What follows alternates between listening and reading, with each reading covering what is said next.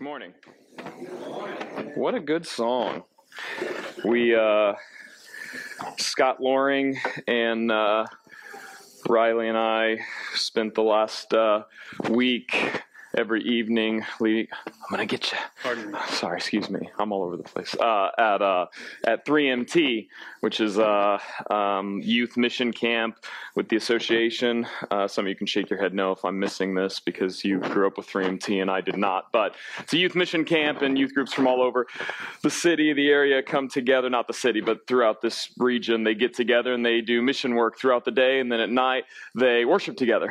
And that's uh, that ended up being one of the songs we sang the most, and there's a lot of moments where we just tried to teach these kids, these people worshiping with us, uh, the leaders, like, man, at our church we talk about looking to Jesus a lot. We say, look to Jesus. We say Jesus is everything, and that song really sums up the call to action to speak Jesus over these things. How does Jesus speak into this? How does Jesus become all authority in this thing? Because the truth is he already has all authority. The truth is he already is everything, and so that song reminds us that we're going to speak Jesus, and uh, it's especially meaningful to, to Scott and I. You know, we've got a lot going on in our families, and everyone does, you know, going on in your families and in the world around you, and say, man, I'm going to speak Jesus over these things. I'm going to trust that he really does have all power and authority.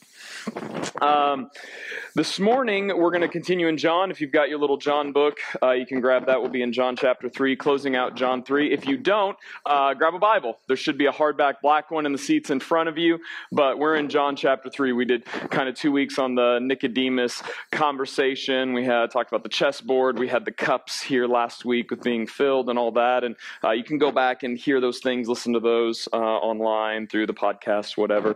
But we're going to finish out John chapter three this morning. Uh, I encourage you to grab a Bible um, because, like we say every week, man, this is this is the Word of God. This is what's eternal, true, what has authority.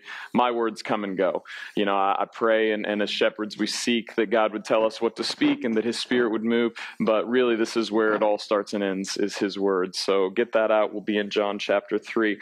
We're going to read John three, um, starting in verse twenty-five. We'll get there here in a minute. Um, let's go ahead and pray as we're turning and as We're, we're getting focused. God, we ask again that you would uh, give us ears to hear, eyes to see. May we see your vision. Teach us that you must increase and we must decrease. Teach us to speak Jesus, to look to Jesus, to trust in you. Thank you for your great love for us, God. May your word bear its weight on us, and may we look to Jesus in all we do. Amen. Um, there are uh, a handful of classes in college that I failed because I didn't understand how to be a freshman in high school. It's a really weird reality going from having people tell you how to live your life, and then all of a sudden you have all this freedom, and it really wrecks a lot of people. Uh, and I knew that when I, my wife and I worked at S B U, and, and we were in kind of college life, man, we just watched the retention rate just tanks after that first semester because they just can't handle it, man. You turn eighteen or nineteen, and our culture says, here, you can have all authority in your life, and some people just can't handle that. And I remember uh, the, some of the classes that I did very poorly, and I, I got a D in psychology, which is really ironic for the uh, amount of counseling and the classes I end up later taking. I got a C minus in my intro level to Bible classes, which again is ironic because I ended up taking a ton of those and saying that. Uh, I got a D in American government, which some of you will laugh at that and think, that checks out. Idiot. I'm just kidding. And then uh, uh, I dropped this class. There's a class, I thought I was going to be an English major. Uh, and it turns out being an English major is just reading really boring literature and writing really boring papers on it over and over and over. No offense if you're an English major. But uh, that was one of like the six majors I jumped to. And I had this uh, literature class. And the only thing I remember about the class was reading Plato's Allegory of the Cave. And then I dropped the class. And so if you're familiar with Plato's Allegory of the Cave, um, then uh, my... brief summary of it will probably hurt you because you probably care about philosophy, and, and as do I, and this doesn't nearly cover. But the, the allegory is a conversation with Socrates and another guy, and Plato recalls it. And the allegory depicts these humans who are chained in a cave, and they see shadows on the wall coming from light outside, fire. Uh, it's, I don't remember specifically, but the idea is they're seeing shadows on the wall, and their understanding of reality is solely through shadows. That's it. And uh, there's some surmising of what would happen if someone leaves the cave and they see the actual source of light, the actual source of these things. They experience the fullness. And then, of course, they would come back to the cave and try to tell these people, but the prisoners, they would probably kill that person because they don't want to hear truth or whatever. And, and it goes on and on. There's so many implications there. There's so much, uh, you hear kind of the, the foundation work of enlightenment and, and people like, oh, we're, we can experience truth. We can get above what we see, that, all that sort of thing in there. I think it's interesting when we talk about objective reality that, of course, uh, some of the greatest thinkers of that time would be assuming, man, there is more than what we see. There's maybe something else here. And as I've thought about this, I've uh, been thinking about this analogy today. I'm going to do this cute little thing here because I've gotten really proppy the last few weeks. I don't know why, but um, uh, this just kind of came to mind. I think they're going to dim the lights. I practiced this earlier, and if this doesn't work out, then, you know, whatever. Oh, that's so good. Look at that. So uh, some of you can't see this, and that's just the way it is. Sorry how our banners and things are set up, but you can imagine a shadow.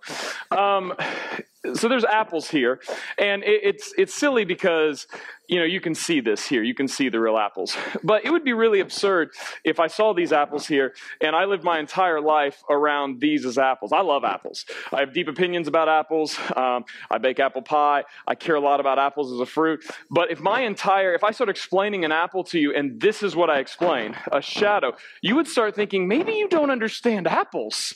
Like, maybe you, you don't understand the color of them, the full roundness of them, the taste of them. In fact, um, I couldn't taste this shadow. If I did taste this shadow, it would only taste like the thing that it's projected on. It wouldn't taste fully like an apple. And we could take this analogy so far, right? And and we could talk about forever, but, you know, we're all brilliant in here, sure, and we, we get all the different connections and all this, or maybe you don't, but at least you understand, hey, don't live for shadows. That'd be really silly. We do this with children all the time when we teach them, right? We give them analogies, say like, hey, this, you think this is the most important thing. Eating this entire bag of candy is the most important thing. But actually, obesity, sugar rush, red forty, puking later, all those things aren't as good as eating the entire bag of candy, right? This, this bag of candy is kind of a shadow, your perception of eating it. And that's kind of the backdrop of John so far, is it not? You guys can bring the lights up. I don't need to, to keep talking about apples. Uh, Keith, you can turn that flashlight up whenever you feel feel like it, uh, or it can burn the battery out. It's okay. Um, and so then we, the backdrop of John has has it not constantly been this? Hey, you perceive things this way, but actually Jesus is fulfilling them in ways you can't even recognize. You perceive marriage and purification rites to look like this, but actually Jesus is fulfilling that, and he's he's a better wine, he's a better fulfillment, he's a better joy, he's a better lamb sacrifice, he's above those things. You perceive the temple and sacrifices in this way and paying the temple tax, but actually Jesus is beyond that. He's above all the adulterations you make of the temple. Constantly John is pulling us into this reality that, hey, maybe you see a shadow. I think it's interesting. It's kind of the same sort of thing that, that, that Plato and Socrates are thinking, and now John comes in and says, hey, actually there is a deeper reality. There is something more here. It's really dangerous to say phrases like all of life is X, because there's always someone in the room that's like, what about this? And they get really like sassy with you, and and that's fine. Uh, and I'm not someone who likes to commit too many things, so I, I kind of dance around words sometimes. But I, I could argue pretty heavily, all of life is about glory. Say glory. And hope. Say hope. Yeah, and uh, and of course you say, what about love? Ah, see, we only understand love because of its weight, because of glory, right? And so, of course, love is super important. In fact, it's arguably the most important thing. But love is still found in the category of hope and of the weight it holds, the glory that it holds. And so, uh, to define glory, uh, we could say glory is high renown, honor, magnificence, great beauty, right? Biblically, the word, I've used this word a lot here, and I love it. It's a big deal. I was going to have Joe come down here and jump on me as kind of an analogy for his kabod, but the Hebrew word is kabod. Say kabod. You have to say it like that. Kabod. Like summon your inner Mufasa. Kabod. Everything the light touches. Uh, anyway, so uh, this is the Hebrew word kabod, and it means weight, right? It comes from the Hebrew kabod, which means weight, heaviness. And, and when we talk about the glory of something, we're talking about its weight, its heaviness, its value. And that's why our English translation would be high renown, honor, magnificence, beauty, because of its weight. Glory captures our attentions and hearts. That's that's the whole focus. We are glory junkies, as one pastor says that I like, Paul Tripp, if you know him. Uh, we always want these new things, a new tool, uh, catching the big fish, new shoes, promotions at work, uh, the best brownies, uh, new house, funny videos or movies. We love to experience the world around us and people doing extreme things, the glory that's there. From beautiful sunsets, roar of a lion, watching humans do incredible feats that wow us. We love glory. We love to see the world around us fascinate us. Things amaze us. The thing is with glory, we always want more. Like, it's never enough. The best chocolate you've ever eaten is never enough. In fact, just say in a room, hey, this is the best chocolate I've eaten, and everyone will say, one up you. Well, you know, it's like, have you tried? Like, man, this is the best apple pie I've ever had. Where you haven't had Miss Cheryl's apple dumpling, but whatever. It's like everything, there's a tension. There's always something better. There's never enough promotion at work because there's something more. There's never the best taco because there's always a better taco, right? You see an image. That's what all social media exists, is to remind us of the glory that we're not tasting yet, right? Something else that's out there. I need this. I want this. Which leads us to hope. Hope is a desire for a particular outcome. We hope for things, stuffs, outcomes that will bring more glory and ultimately fulfillment in any situation in life. We all have things that we hope in. Right now, if you take a minute to say, of course, like we're in church, it's Sunday morning, I'm a pastor, I tucked in my shirt. Holy cow. Like, um, no, don't, don't, don't, don't. You're going to ruin it, right? You got too excited last time, and it was months before I did it again, okay? Calm down, okay? Calm down. Uh, so... I lost all train of thought there. I'm sorry. We all have things we hope for. Like, you hope that I'll tuck in my shirt more often. Um, and, and you hope in different situations. I want you to take a minute just to, what comes to mind? What is it that you're hoping in? And of course, in church, we would say like, oh, we hope in Jesus. Stop. Like, we're going to get there. Yes, that's the churchy answer. Sure. Like, we speak Jesus. But there's so many other things we hope in because we're glory junkies. We all have something we think would be better. When retirement kicks in, when our kids get out of the house, when we finally have children, when, when we, we get this new job, if I could just go home and finish the bottle so that I can get high again. Whatever it is, there's something we hope in, right? If, if I could get this sort of fulfillment, there's some hope of something, some desire, some expectation. Hope always has three parts. It has an assessment, an object, and an expectation. You assess the world around you because you're smart. You figured it out. Oh, I, I understand. I assess this. I can compare these things. And then there's an object. There's something else I must hope in, some glory, something more that I need, something that has heaviness. I need more heaviness. I need more value. I need more beauty. And then there's an expectation. If this, then this. Man, if I do this thing, then if I do the dishes, then Nikki might give me a kiss. Right? If I get this job, then if I, you know, whatever, there's always something. I give all these analogies. I feel like when I give too many analogies, you all think that I'm just a wildly insecure and thin person. You're right. uh, and that's that's the way it is. We hope in these things. We all want glory and hope. Now, John three twenty-five. This is kind of the backdrop. Put all those things together. Shadows, glory, hope. Boom, John three twenty-five. This is right after the Nicodemus thing, right? John has his little side where he says, this is the verdict. Light has come into the world, but the world wanted darkness, right? Because they step into the light, right? They'll be exposed, and their deeds will be wrought with God. Here's the next story. Now a discussion arose between some of John's disciples and a Jew over purification. The only other time that word's ever used, purification, by the way, in John, is the purification jars that we talked about in John chapter two. Uh, there's probably connections there. We're going to talk more about another time. And they came to John and said to him, Rabbi. Again, typically in John, Rabbi is for Jesus. And now all of a sudden, they're, they're, see, John's creating this tension. Wait, wait, I thought Jesus was the rabbi. That's what Nicodemus called him. That's what his disciples called him when Jesus came to him. No, no, no. John the Baptist is the rabbi here. Do you feel the tension? Who's the rabbi of the Gospel of John? Is it John the Baptist or is it Jesus? That's what John's by inviting us into, right? Who's the preacher memorial? Who's the best preacher in town? Who's the strongest guy in the room? That sort of tension, right? It's clearly Garrett. Anyway, uh, kidding. So, discussion rose amongst them. And they came to John and said to him, Rabbi, he who was with you across the Jordan, to whom you bore witness, look, he is baptizing and all are going to him. Jesus' ministry is getting big, John. Rabbi, Rabboni, see this. Do you see, you see over there? This guy, this new guy from Nazareth, he's, he's getting real big. Watch him. He's climbing the ladder. He, his disciples are baptizing. It says here that Jesus is baptizing. John clarifies that at the beginning of chapter four. He says Jesus didn't baptize nobody. His disciples were baptizing. And so, you know, however you interpret that, it doesn't really make a huge difference. But there's an interesting thing here. We're going to talk all about baptism next week. Next week, baptism. That's a sermon. We're going to talk about what it means in Scripture. Not going to cover that right now. But there's this tension here. Hey, Jesus is looking pretty good. And what's the implication? Man, my voice keeps cracking. I didn't realize how much it's going out. Sing all week and your voice just goes. What's the implication here? Jesus is better. He's bigger. You should be concerned. We're comparing. We've assessed how things are going. There's an object that we understand and we have an expectation and it's getting dashed. John the Baptist, wake up. Are you concerned? You best be. He's going to take away your bottom line. He's, it's going to be a bad deal. That's the tension we walk into, this comparison. Comparison and concern, glory and hope, things being dashed. I, I don't need to emphasize the toxicity of the comparison culture we live in. It's a pretty obvious understanding that we constantly compare. It's how we make sense of the world. Who are you if not compared to someone else? What are you if not compared to something else? Like, there's such a constant comparison. That's how we make sense of the world. That's why we enjoy stories. That's where narrative comes from. And so comparison in itself, at its crux, is not sinful or bad. That's not the point. But it's worth noting, to be human is to compare, because that's how we make sense of the world. C S Lewis has this to say about comparison and its connection to pride. I think it's very interesting. Pride gets no pleasure out of having something, only out of having more of it than the next person.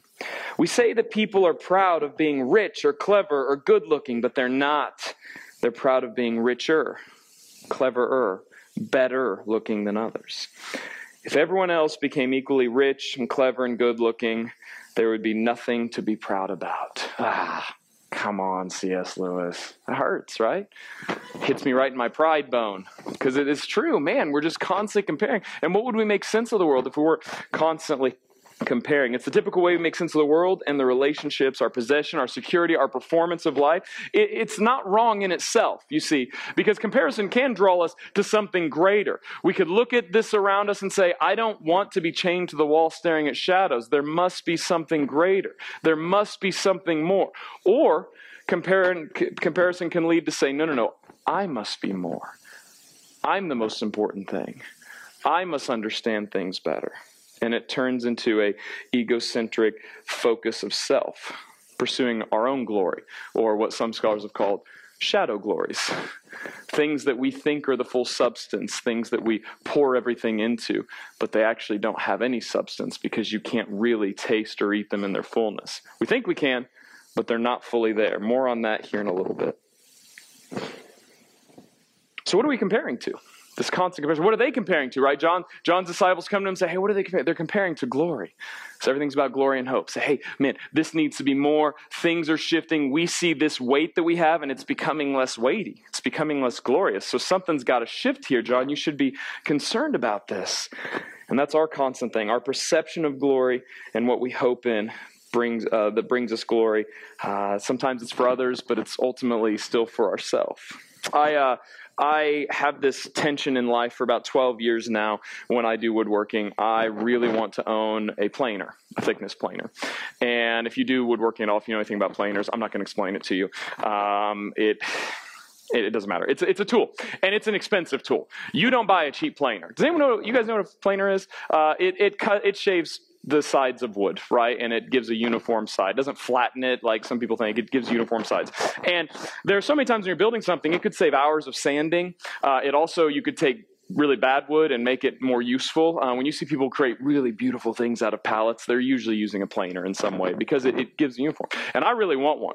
And I could talk about the hope in it, right? So I've assessed and I understand the object, it's the planer, and the expectation I have that it's going to bring, and the glory. Man, all the stuff I build with wood will be so much easier and better if I have this planer. The issue is that they're eight hundred dollars, at least like kind of entry, the, the right one, about eight hundred dollars, and I just, man, I just can't sling it. There's one on sale right now for five ninety-nine, and I just, gosh, DeWalt, why are you doing that? They used to be three hundred dollars. You guys remember that? Like ten years ago, you get them for three hundred dollars. Now all of a sudden, you guys don't care. You're like, quit talking about planers. What more you got? But this is the tension, right? I'll be satisfied once I finally obtain this planer and make woodworking so much easier. I'll throw wood chips like nobody's business. I'll just be Captain Wood Chip. Please call me Captain Wood Chip from now on. Um, or Captain Chocolate Chip, maybe. I don't know. Uh, where did that come from? Captain Chocolate Chip. John's disciples, they're convinced that their assessment, their comparison is right. The object of their expectation was off. The glory was shifting. I want to talk about this pride, this comparison for a minute. I want to fast forward to an issue Paul has in First Corinthians. Uh, in First Corinthians three, Um, uh, I feel like I need to make a side note real quick. We read First Corinthians. One day as a church, we'll read all through First Corinthians. We pull so much theology about things out of this singular letter of Paul. And I just want, I, before you go to First Corinthians eleven or twelve or thirteen or wherever your favorite place is to categorize your understanding of X thing, of all of theology, understand this. Paul was writing First Corinthians because they were messing things up. They were messing everything up. And so when you read it and you think Paul's giving them all the boundaries of the Holy Spirit or all the boundaries on speaking in tongues where people can debate those things there, understand, Paul was speaking. He was playing defense. He was stepping in to say, you guys are messing this up. And it is a very deeply layered issue. And it's interesting that a lot of the biggest issues discussed in First Corinthians are issues the church has struggled with all the time. Because Paul's not trying to tell you exactly perfectly how it all works. That's not the point of the letter. The letter is saying, you, Corinthians, are making a mistake of this, and here's how you ought to think about it. And spoiler alert, his decision constantly, his conclusion is look to Jesus. That's what Paul does over and over and over. And so here we have kind of a similar issue. This is how it starts. Paul emphasizes, hey, um, y'all are pointing to different men and saying, I'm of this guy, I'm of this guy, I'm of Paul, Apollos, Cephas, I'm of Jesus, right? And there's this tension. They're boasting about different men. It'd be like, uh, uh, as a pastor, uh, I got to be careful saying this. I don't want to paint the wrong picture. But as a pastor, I never stop hearing about the best pastor in town. Uh, and it's never me, which is fine. Like, that's not why I do this. More on that here in a minute. But I could just definitely tell you who constantly tells me who the best, man, this guy is so profound. He's always preaching. Or music. I had someone ask me sometime last three months, what's your worship like at your church? And it's like, man, I don't know. If you're asking the question, we're probably not going to make you happy. I don't, you know, I don't know how to answer that. And that's the tension. And so we constantly, we have an idea of this is what this thing is, right? And and this is what's happening in First Corinthians three. If you want to look there, it'll be on the screen. Paul says in three twenty-one, so let no one boast in men. And then in chapter four, he says, this is how one should regard us as servants of Christ. Christ is above. That's constantly Paul's pattern. We're just servants of Christ and stewards of the mysteries of God. Verse six, none of you may be puffed up in favor of one against another. And so there's a lot we could, we could, man, write a whole book. Actually, one of my favorite books by Tim Keller is on these verses. Uh, we've bought some copies. They'll be on that table next week. But um, this, this whole idea of being puffed up, this is what I land on today. So we have this comparison, this toxic thing. It's what it means to be human. We have this glory issue where we look at shadow glories and we hope in things that maybe aren't fully there, these shadow things we grasp at. And, and John the Baptist's disciples, they're in the same boat. They're like, hey, Jesus is getting big. Where are you at? Like, what are we doing here? I, my hope's dashed. And then Paul says the same thing, and he uses the phrase puffed up. This is what happens to us when we decide to compare. When we step into a world that says, man, I need to compare and I need to be better. My pride, everything comes back to me. I need to be richer, fitter. I need to be more secure. I need to be better than these people. I don't want to be this kind of story. I want to be this kind of story. I want to find myself as hero of my narrative. And Paul says that puffs us up. The Greek word there is like an organ that's overinflated. Just imagine someone just sticking a turkey baster into your gut and just... I'm going to keep doing it so you're uncomfortable. I mean, just... Have you ever felt bloated and just like, uh, man, there's all sorts of uh, like crass words you could use. Just, like, just is so big and uncomfortable. This is the language Paul's using. You're puffed up. Here's what happens when pride and comparison and puffed up things happen. We're so inflated. Four things happen. We get empty, painful, busy, and fragile. All of this comparison that C S Lewis talked about, all of these shadow glories, all these false hopes that we have, they ultimately leave us to be empty, painful, busy, and fragile, chasing shadow glories, hoping in the wrong things. We're empty because we want to be bigger and bigger and bigger, right? So uncomfortable, but there's nothing inside of us. Like the hole in the cup we said last week, just constantly draining out. We're so empty, constantly being inflated, but always empty. And because we're constantly inflated, we're painful. Most days we experience being unsatisfied, just so inflated and big, but it's so painful. Anxious, depressed, tense, frustrated, angry towards ourselves and others. We're busy. We're constantly needing to inflate, to fuel our pride, to fuel our ego, to match the comparison, to meet the hope that we have, to have more glory. We're busy. We're going, we're going, we're going. It's like when we talked several weeks ago about busyness and distraction. Why are we so busy? And we said hurriedness is incompatible with love because love is patient. But the person who's ever living for comparison, for, for shadow glories, man, we're constantly busy because we need something to fulfill us. We must be enough. We must have enough. We must accomplish enough. There's never enough glory, and so we're hoping and more and more. And then we're fragile, like a balloon, so easily popped. I thought about blowing up a balloon and popping it, but I didn't want to terrify my son who hates it. But she's like, so we're so fragile.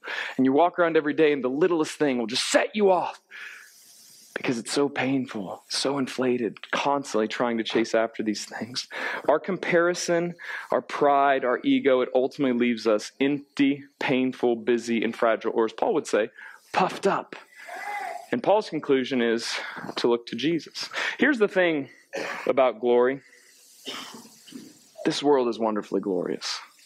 I mean, there's so many beautiful things in the world. We were last night, my kids were going to bed. We were just talking about the good things of the day. And I was like, man, talking about what each of us are thankful for. Some of my kids got to jump on the trampoline together in the rain. And and um, they were joyful about that. Like, man, I'm so glad we got to jump on the trampoline in the rain. It was really cool, right? Uh, Nikki got to do some some different tasks in the sunroom to make it what she wanted. She sanded down some things and painted it and all that. Uh, I was building some shelves. Uh, I was covered in sawdust most of the day, which is the life I want. A lot of times is so good. Um, I figured out how to how to make a jig since I couldn't use the table saw the way I wanted to, and so I created a jig to cut the same thing over and over and over with my circular saw, and Asher helped. And there's a lot of good things, and all those things have glory.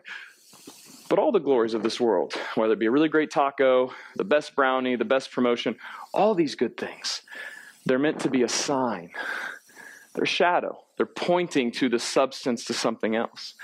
And when you make a sign your destination and not the destination, then you stand underneath the Iowa sign and you say, welcome to Iowa, here I am. And I got a newsflash for you. It doesn't matter what state it is. If you're just standing underneath the sign, it's kind of like, this is, is this all we got here? No, it's not the destination. It's just pointing to the destination. That's the thing about glory. Glory is always meant to captivate our hearts. There's a reason why God made tacos good. God didn't have to make food good. God didn't have to make music pretty. Right? God didn't need to make sustenance to me. He didn't need to, need to make sex so great. God didn't need to do those things. But he did them because he is glorious. And everything should be pointing that he is glorious. All of it should be a big finger pointing back to him to say, hey, I've given you these things in my love. So you understand that I'm the one sustaining you. I'm the one who creates good things. Every good thing. And isn't it interesting that all of the struggles, if you were just to go home and list the struggles that you know are in your life, all of them, or holding too tightly to a shadow, or holding too tightly to something that you think is all glory, all hope. It's not the thing in itself. Because God is meant to be the thing in itself. He's the glory. He's the objective source. He's the ultimate reality. Here's the gospel truth.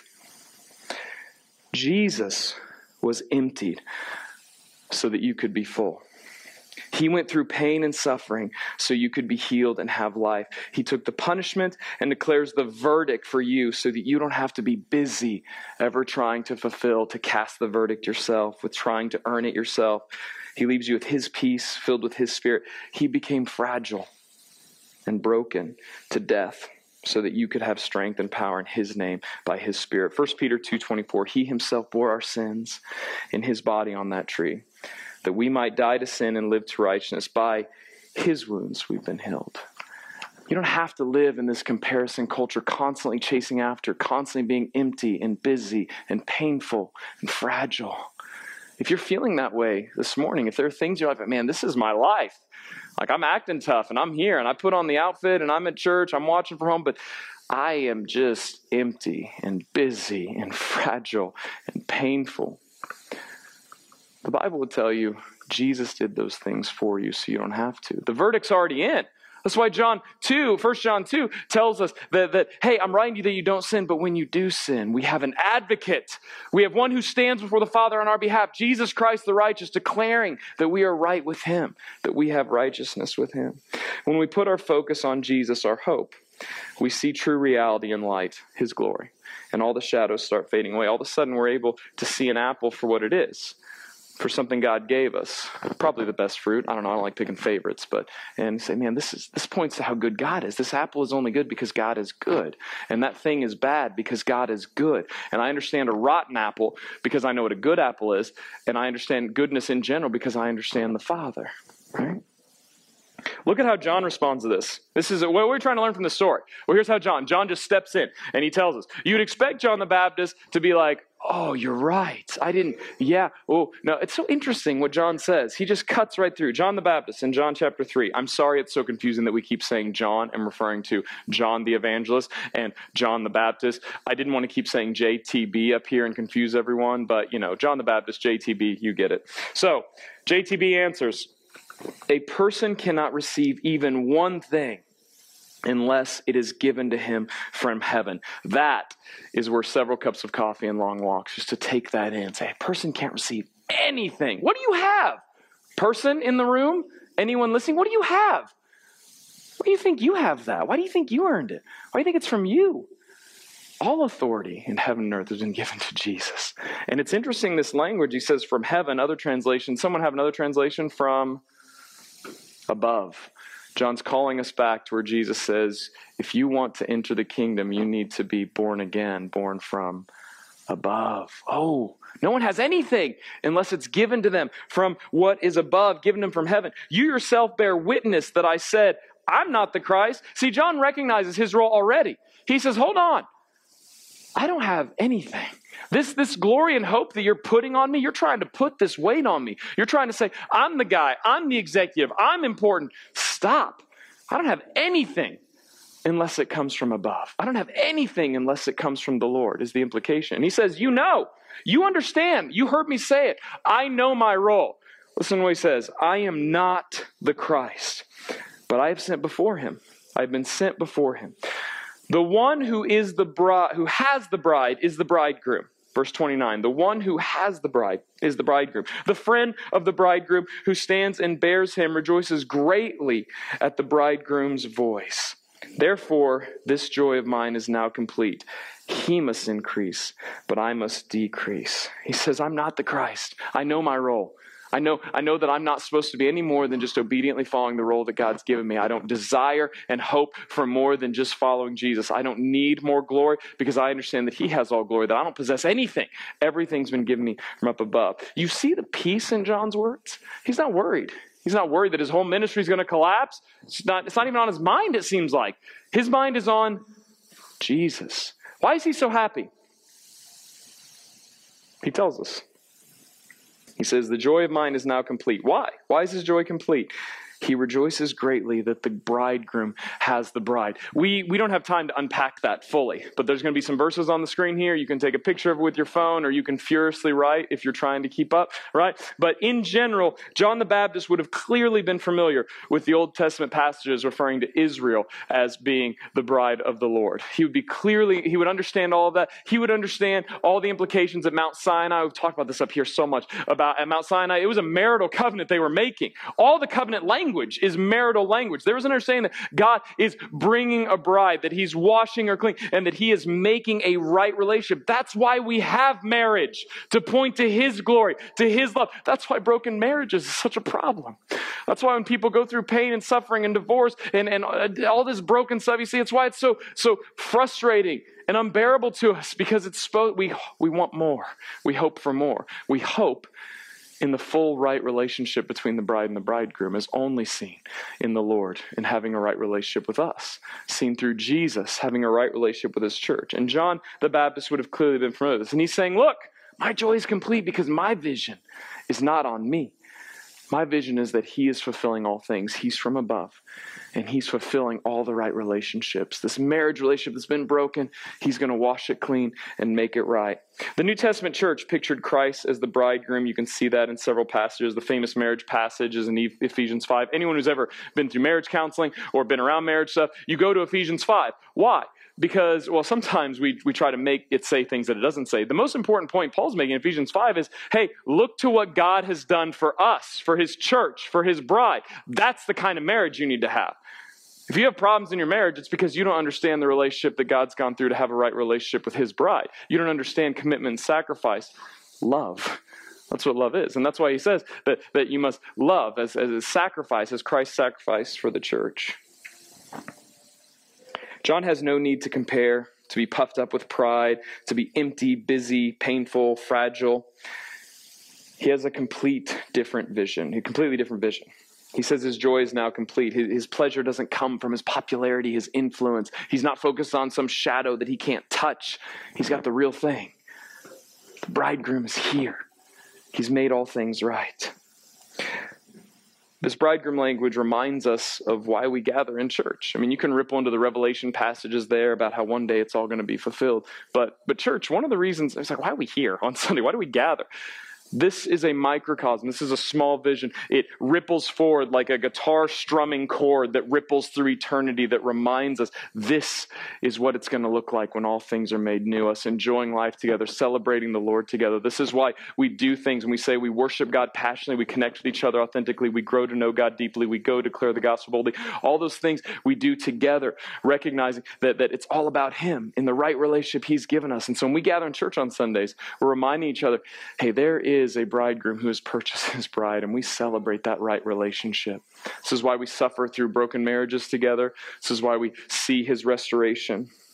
When Jesus increases, joy increases. I'm going to say that again. It sounds really churchy, but it's important to hear. When Jesus increases, joy increases. This is why John can so passionately say, he must increase, I must decrease. Or some translations, which I've memorized and like better, it says, he must become greater and I must become less. It's this understanding that when Jesus increases, joy increases. And it must, right? This is uh, um, what John reminded us in John one fourteen, when it said Jesus is the fullness of his glory. Uh, Habakkuk two fourteen says that God, God is going to fill the whole earth with his glory. Uh, imagine this. When we say glory was what? Glory is weight, kabod, right? That's what glory is. And and we've got this weight, this kabod. And and then if that, what, how do we get that? How do we understand? What is ultimately weighty? What has all weight? What has all, what's the source of that? What's the floor that it stands on? It's the Lord. And he says he's filling the earth with his glory as water fills the sea beyond measure, right? You, man, you want to imagine the depths of the sea and how terrifying the ocean is. It's so deep and big and scary. We can't map it all. So big. And, and that's the language the Bible uses to compare God's glory. It's beyond our understanding. And so the Bible steps in and says, hey, hey, he must increase because he can only increase. Like I, the, the biggest things we know about the universe is that it's constantly expanding. Right? Shake your head, nerds, with me. Right? I'm looking at you, Joe. It's constantly expanding. Isn't it interesting that when we understand the glory of God, we understand who it is, it's constantly expanding. We can't understand enough because he is constantly bigger. All authority has been given to him. No matter what new authority comes, what new regiment, what new government, all authority is his. He's constantly increasing. And John just steps into that and says, I humbly accept that he must increase, because he can only increase philosophically. That's all he can do. That's who he is. He is glory. He is weight. I must decrease. In the light of his glory, in his weight, in his power, in his kabod, man, I must recognize that I, I, I don't, that my shadow glories fall apart, that the things that I think, my glory, my importance, my hopes, all those things fall short of him. We crush under the weight of his glory. This is why drug addictions lead to the same place every time. This is why alcoholism leads to the same place. This is why sex addicts lead to the same place. This is why all the things that we hope in, this is why we hear constantly people uh, at the end of their life have these regrets and have these tensions, because all these stories end in this understanding that when we put the glory in ourselves, it crushes us. We can't hold that weight. Only he can hold that weight, because it's a sign that points to who he is. The world, the flesh, and the devil is constantly trying to get our focus on the shadows, on the things that that that might give us glory, that might give us hope. And that might be where you're at today. There might be these things that are the most important thing to you, and you recognize, man, I don't know. Here's the test. I don't know how he must increase in this situation. How does he increase at my job? How does he increase in my hobby? How does he increase in my parenting? Tim Keller says, Jesus Christ's kingship will not crush you. He was crushed for you.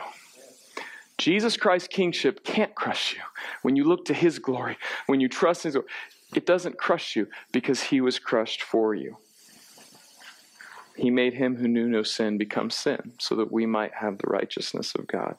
Listen to how John ends this in John three. Um, John the Evangelist, not John the Baptist. John uh, verse thirty-one. He who comes from above is above all, and he who is from the earth belongs to the earth and speaks in an earthly way. He who comes from heaven is above all. He bears witness to what he has seen and heard, yet no one receives his testimony. Everyone receives his testimony, sets his seal to this, that God is true. Everything he said is true. Everything, all of this, that whole Old Testament stuff, it's true. The stories are true. Paul would say we find our yes and amen in all of his promises. Verse thirty-four, for he whom God has sent utters the words of God, for he gives the Spirit without measure. Imagine that. What is the Spirit? We talked about last week. Ruach, pneuma, the very presence of God.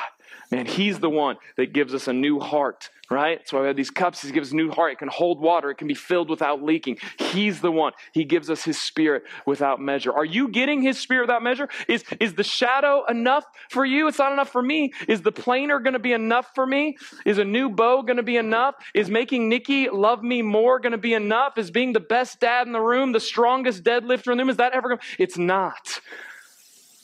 Because he has all glory. Because it all belongs to him. He gives the Spirit without measure. I can't do things limitlessly. But that's the lie of our culture. You are limitless. Through your phone, through your brain, through all the technologies you have, you have no limitation. And those things constantly fail us. They bring us to tension, anxiety, depression, being empty, being painful, being fragile, being busy. He gives the Spirit without measure. Verse thirty-five, the Father loves the Son and has given all things into his hand. Here it is, verse thirty-six. Whoever believes, there's that word again, that's all over John. Whoever trusts, whoever trusts in the Son, in Jesus has eternal life. John three sixteen, we've heard that. Or John one eight. It's almost like John's having a theme, isn't it? John John uh, twenty, verse thirty, it says, if you believe, you have eternal life. Life of the ages, you have what life is supposed to be. Not this shadow junk, not these false perceptions, not these lies, these twists. Which begs the question, do I know what life is? Am I making life about something that's maybe less? How would I know?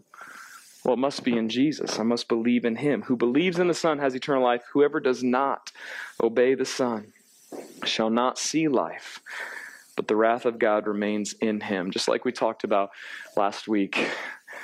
Apart from Jesus, you can do nothing. If you are dirt and divine breath, if God has breathed into you and you've chosen to separate from him by following your own way through your sin and rebellion, then you will continue to traject away from God. You will die and you will be gone. And you will be eternally separated for, from him in hell, as the Bible would tell us. What do we do with that? It's because only his wrath can only be on us, because he's a just God, because, because he loves the world. And this gives you the hope that if you believe in him. The gospel implications are pretty simple here. This passage ends with a contrast between those who believe and those who refuse to obey the Son. That's it. Those are your two options. The gospel is a true story with profound implications, and none of us can avoid the choice to either follow Jesus or remain in our sin and rebellion against God. How do we respond to this? Man, I'd love to just simply say, well, stop being in the toxic comparison culture. Just stop. Maybe for you that means stop being on social media for a little bit. And I, man, I know that I'm the old fogey that's so against those things, and I'm sorry. I didn't try to become that. I used to wear Geek Squad, guys. I was technology man.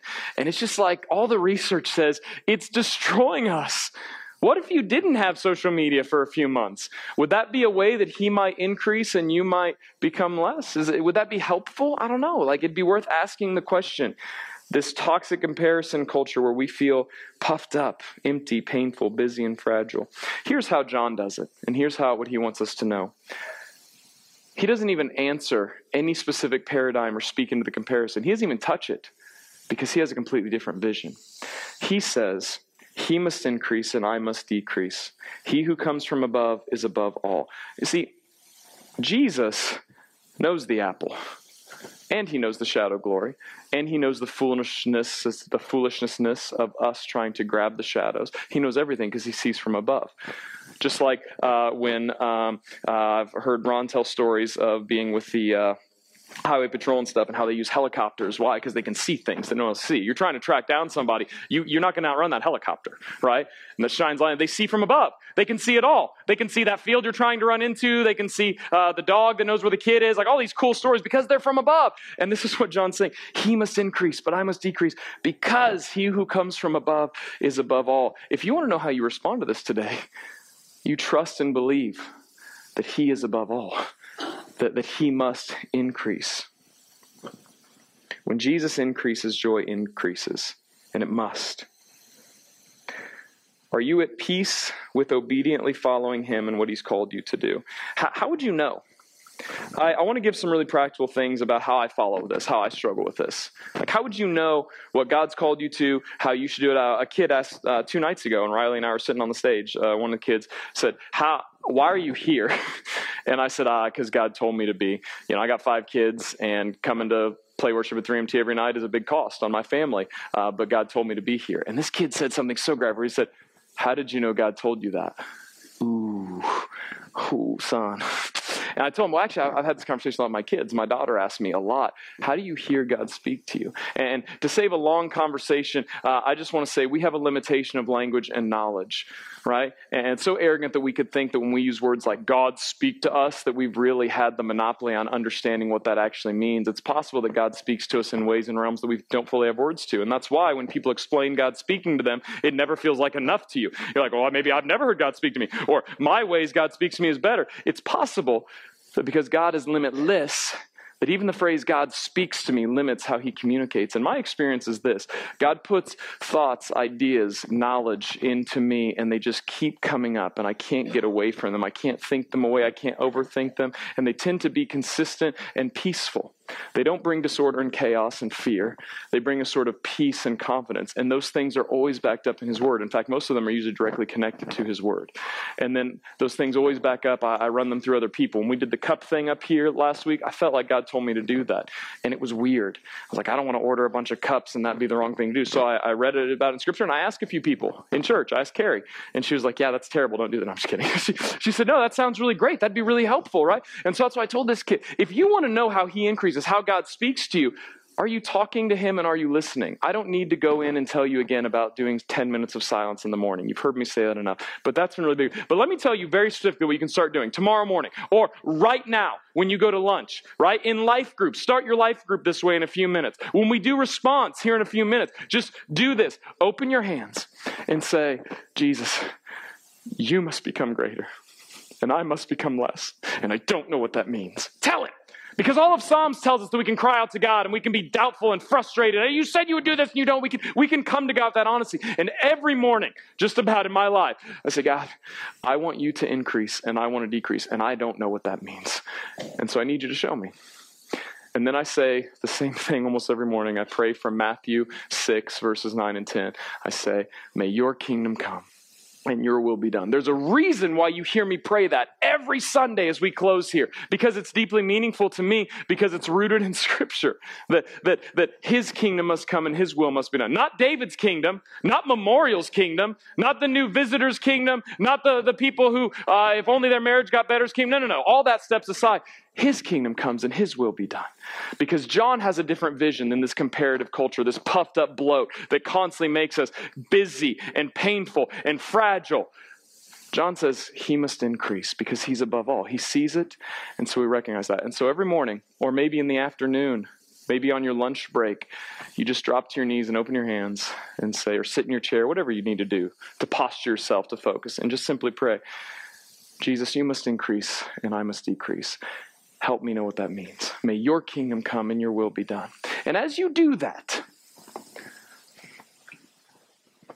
he'll begin to speak to you and tell you how to obediently follow him. And, and I want to close with giving a few examples of what that looks like. Not too fast. Um, sorry, Nate. Uh, at the risk of going long, I felt led to, to push some of these things today. Uh, what, what is God calling you to do? Because some of us, maybe God's called us to be baptized and we're like, I don't know. That's what young people do. That's what kids do. Or I don't want to get baptized again. I- I'm not going to do that, right? And maybe it just keeps coming up. And you're like, shut up, David, quit mentioning that. But maybe God's calling you to do that. Maybe God's calling you to join the church because you've never come up here and said, man, I, I need to be a committed member of this church. I need to understand that as a committed member, I need a local group of people that I'm following Jesus with because all of the Bible is communal. It is a new creation, a new humanity together. And maybe that's what God's calling you, speaking to you, is he increases. Man, I, I need to get over myself, and I need to join the church. In our church, we're trying to raise up marriage mentors. Everyone in this room knows a broken marriage and has been impacted by a marriage that is crumbling or has recently has recently been falling apart. And we just sit by too often with this, or we give our two cents. Well, I knew all along, or well, I saw coming. Shut up, stop. Who cares what you saw coming? What did you do, church? And at the risk of sounding angry and mean, I just want to push on you. Like, why aren't you mentoring those people? Even if you're not married, do you, have you read Ephesians five? Do you understand the bride of Christ? Do you understand love? Why aren't you mentoring those people? Why aren't you stepping into them? If you right now are hearing, even if you're watching from home, you say, okay, he must increase. I, I could, I could meet with a married couple and just at least talk to them about how to trust Jesus. I'll at least just pray with them. Please, please come up to Carrie and I after church and say, I'm interested in at least pursuing what that could look like. I want to see our city raise up people in churches that are willing to walk through hard marriages with people, to walk through hard parenting issues with people. Because I can't do it all. I can't sit with every broken marriage. You know broken marriages right now. I haven't talked to them. Adam doesn't got time. Like, come on, there's so much going on. How can we meet with all of them? Because we're supposed to be doing this as one body. If God's calling you to do that, maybe that's your step. We have a children's ministry, a youth ministry. We have we have kitchen staff that cook stuff on Wednesdays. Uh, they're all concerned, man, what happens in the future? When are people going to step up and join in? Those ministries are going great, but but what's God calling you to do? How is he increasing in your life? Coyote Hill, we're constantly partnering with them and growing to raise up more foster families, to, to help kids. Coyote Hill says it's a safe place to be a child because kids are in these dark, awful places. And, and we've seen, seen that happen through, through different um, uh, fostering and adoption. We've seen lives change, but it's also very difficult. It's like, how can you step into that? Certainly, you could make a meal once a week for a family that's fostering a kid. The Lorings foster three kids right now. They would love for you to make them a pan of food one night a week. That would be so great for them. And if you know foster families, man, that stuff is so great because all of a sudden they, they feel seen. They understand, man, God called me to do this fostering thing and it's hard.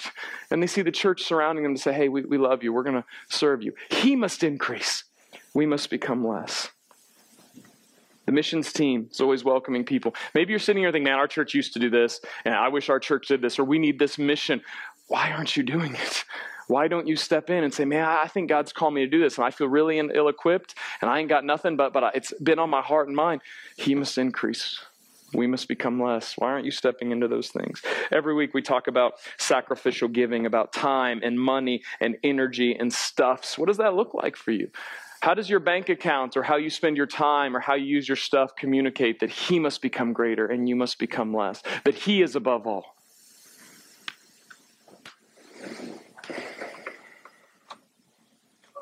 Most simply, how are you living life with those around you, asking them things like, hey, how's your relationship with Jesus going this week? How can I be praying for you? What has God been speaking to you about this week?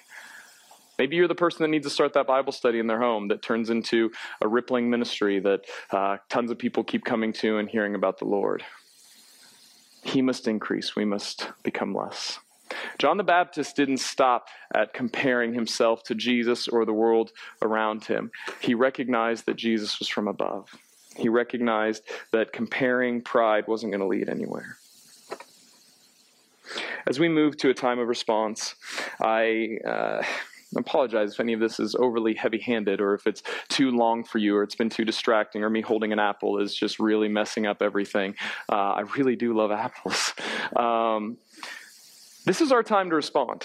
This is your time to open your hands. And if you have no idea what to do during this time, I would encourage you to open your hands and say, how does your kingdom come and your will be done in my life, Lord? How do you increase? How do I become less? What does that look like? Or as we simply say in our church, look to Jesus. Take time to look to him. Maybe you need to come up and pray. Uh, I'll be up here. Um, Keith, Carrie will be up if, if you need someone to pray with. This is your time to respond. This isn't your time to say, oh, we've only got two or three more minutes left of service. Let's go because we got things to do. This is your time to respond to the Lord. He's spoken through his word, and now we respond. Let's pray. Father, thank you for your love for us. Thank you for how you speak to us, for giving us your word. God, I pray against all the distractions, the insecurities, the things that puff us up. I pray that your spirit would pierce through those, and that the only thing that we would remember today is that Jesus is everything, and that you have made a right relationship with us through our faith in Jesus. God, may your spirit speak beyond words, beyond what I know, God, that we would hear from you in this time of response. Teach us to open our hands to you. May we see your kingdom come and your will be done. Amen. Take time to respond to the Lord.